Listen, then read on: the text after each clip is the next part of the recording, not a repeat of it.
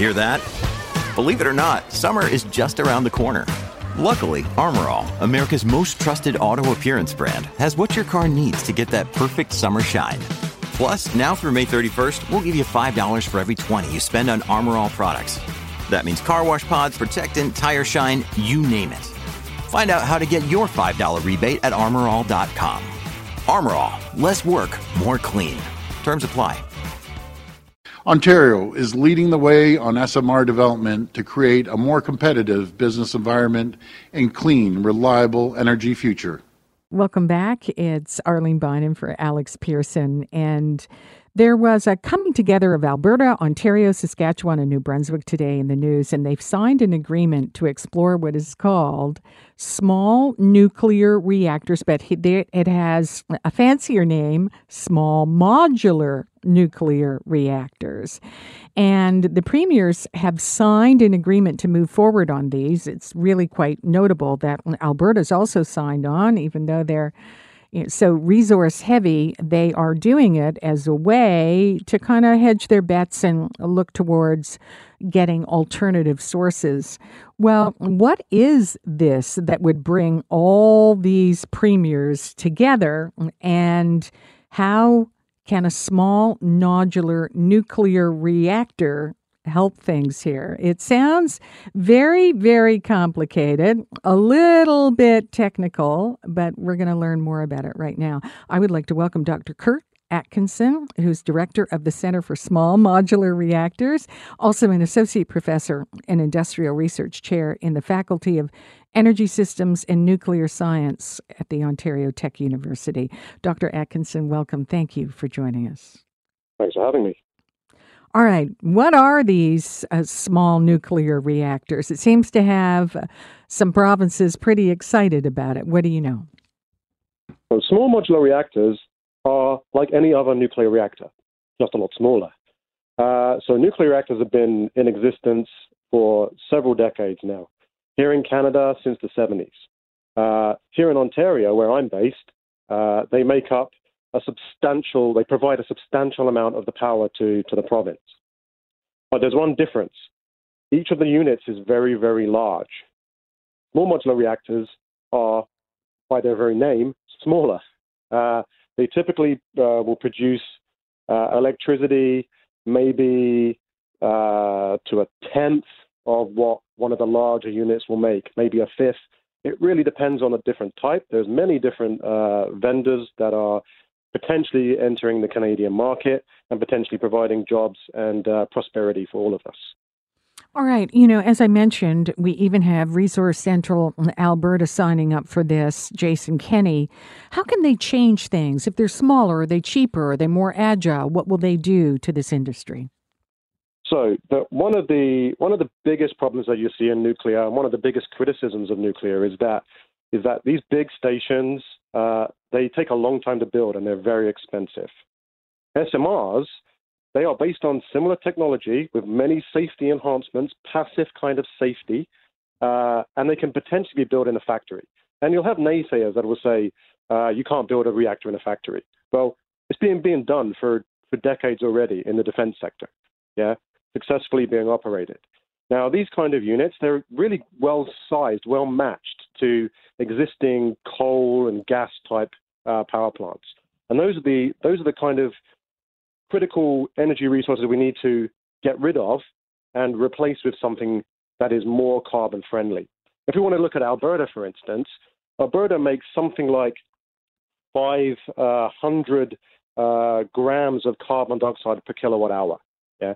If I were to look at Ontario, where we have lots of nuclear, we're looking at one hundredth of that, one percent. Yeah. We're one of the cleanest provinces, one of the cleanest jurisdictions in the entire world for uh, our energy production in terms of uh, uh, in terms of carbon dioxide. Uh, I, I, did a I did a little alert mm-hmm. on the uh, on the on the grid watch earlier, and I saw mm-hmm. that here in Ontario on this spring uh, sunny day in the afternoon, 62% of our energy was coming from nuclear. And about 28% was coming from hydro, but only 5% was coming from wind and 2.5% from, from solar. They're, they're much, much smaller uh, contributors. Now, you'll say, okay, why don't we expand wind and solar? and that's a valid argument, you know.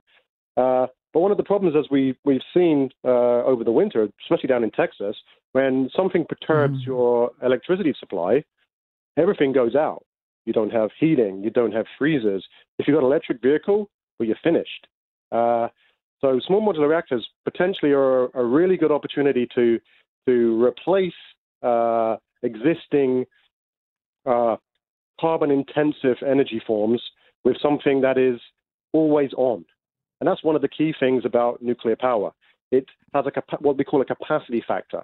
How how much time yeah, it's, it's always available. I, I, I want to ask you as you're as you're saying that you know there's so much focus, especially now as we're seeing um, we're waiting for a budget, we're waiting for the government's plan for our economic renewal as we get out of this pandemic. Can these smaller reactors help the country reach its its emissions goals here?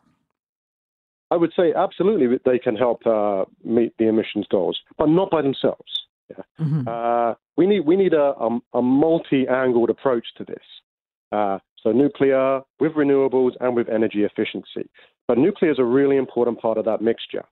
And we forget that, you know, we talk about economic recovery. Uh, they provide, you know, working in the nuclear industry uh, and potentially the manufacturing sector. Sector. Here I'm in in, in Oshawa, uh, where mm-hmm. we obviously have a bit of a manufacturing background. Mm-hmm. mm-hmm. Uh, you know, we, this is potentially something that could provide uh, good, well-paying jobs, not just to the people that are working in the in the industry, but the general supply chain and the community around it. That shouldn't be forgotten. When you build a wind turbine and you stick it up in the middle of a field, it's done. Yeah. Mm-hmm. They don't necessarily need significant amounts of operators and support to keep them going. You know, is there competition now? You know, you pointed out the situation with the grid in Texas. You just were pointing out wind and wind turbines. You know, is there a tussle or an sale going on over, you know, where to where to concentrate our future when it comes to energy right now? Well, I think the biggest thing is is not to concentrate in any one area. Anybody that tells you that we can just yeah. do it with wind and solar isn't right. Yeah. They are important, but not by themselves. We still will always require uh, sufficient uh, permanent power that's always there, always on, that can deliver for us. You know, in our mm. lifestyles, unless we want to make significant lifestyle changes, we're always going to need electricity. We're always going to need energy.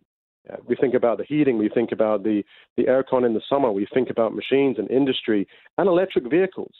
We're forgetting a lot of this push towards electric vehicles uh, is going to require significant amounts of electricity, of course. Now, you might be able to offset some of that by uh, being more energy efficient in other sectors, but we're still going to need the at least the minimum electricity that we're providing now. So, what do we do? You know, if we turn off a coal plant to meet our carbon emissions, do you get rid of that electricity? Where does it come from? What happens if it's not sunny? What happens if the wind isn't blowing? Mm-hmm. There's a lot of variables.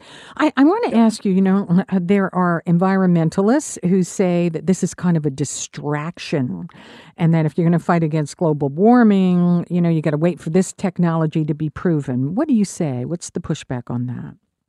Well, the point is, people would say that SMRs haven't been proven. And I would say that they've been in operation for 70 years already. Yeah, they've been on mm. submarines, they've been on ships, they've been on icebreakers in the uh, in the Arctic uh, from Russia. So they can be built. They are built. They are built in factories and they work. They are uh, efficient and they are always on when they need to be, uh, and they're are, safe to boot. Yeah, are they safer? I mean, what what data do you have, and how are they safer? So with small modular reactors, you know, people will point to accidents that have happened around the world. We think about Chernobyl, we think about Fukushima. Mm, well, the now, big ones. Yeah, everybody thinks about this and they will point and say, look, nuclear is unsafe. Now, we're talking about very old designs. Yeah? Uh, SMRs uh, are, are designed with knowledge of all of those accidents and incidents and better engineering practices more generally. Uh, and in effect, we engineer out those weak points. One of the issues that you see with nuclear power is taking the heat away when you shut the reactor down. That's the principal thing. So what a lot of reactors uh, in the SMR space do is they have what we call passive safety. Now, that could be employing things like gravity. You know, gravity isn't going to switch off. It doesn't matter if you have a tsunami. You know, mm-hmm. gravity's still going to go down. So what you're saying finally is it seems to me that what you're saying is some of the things that would make us nervous that we we have seen in the headlines have been applied in in the science of this now that you've learned from them and built and built pushbacks against them and guards against them in, in the new versions of these reactors. Absolutely. I mean, uh, nuclear, like any other industry, doesn't sit at one point in time and only think about the designs and what yeah. we have then. yeah, you adapt. Automotive industry, it changes, it improves. We now have electric vehicles coming on, and I'm sure it will go to something else in the future. You know, nuclear okay. is no different. We learn from the past uh, and apply best practice, uh, and are responsible. It's one of the most heavily regulated industries in the world. Yeah, and, and with very good reason. And you did it. You gave us the details on this technical topic, and we appreciate it. Dr. Kirk Atkinson, who's the director for Center for Small Modular Reactors, associate professor at Industrial Research Chair at the Faculty of Energy Systems and Nuclear Science, Ontario Tech University. That's a hell of a long title, Dr. Atkinson. It really is. it really is. Thank you for joining us. We appreciate Thanks it. Thanks so much. Thank you for having All right. me. There you go. I don't know if we made it sexy, but I learned more about it. We're going to take a break. I'm Arlene Bynon for Alex Pearson tonight, and we will return. This is On Point Global News Radio.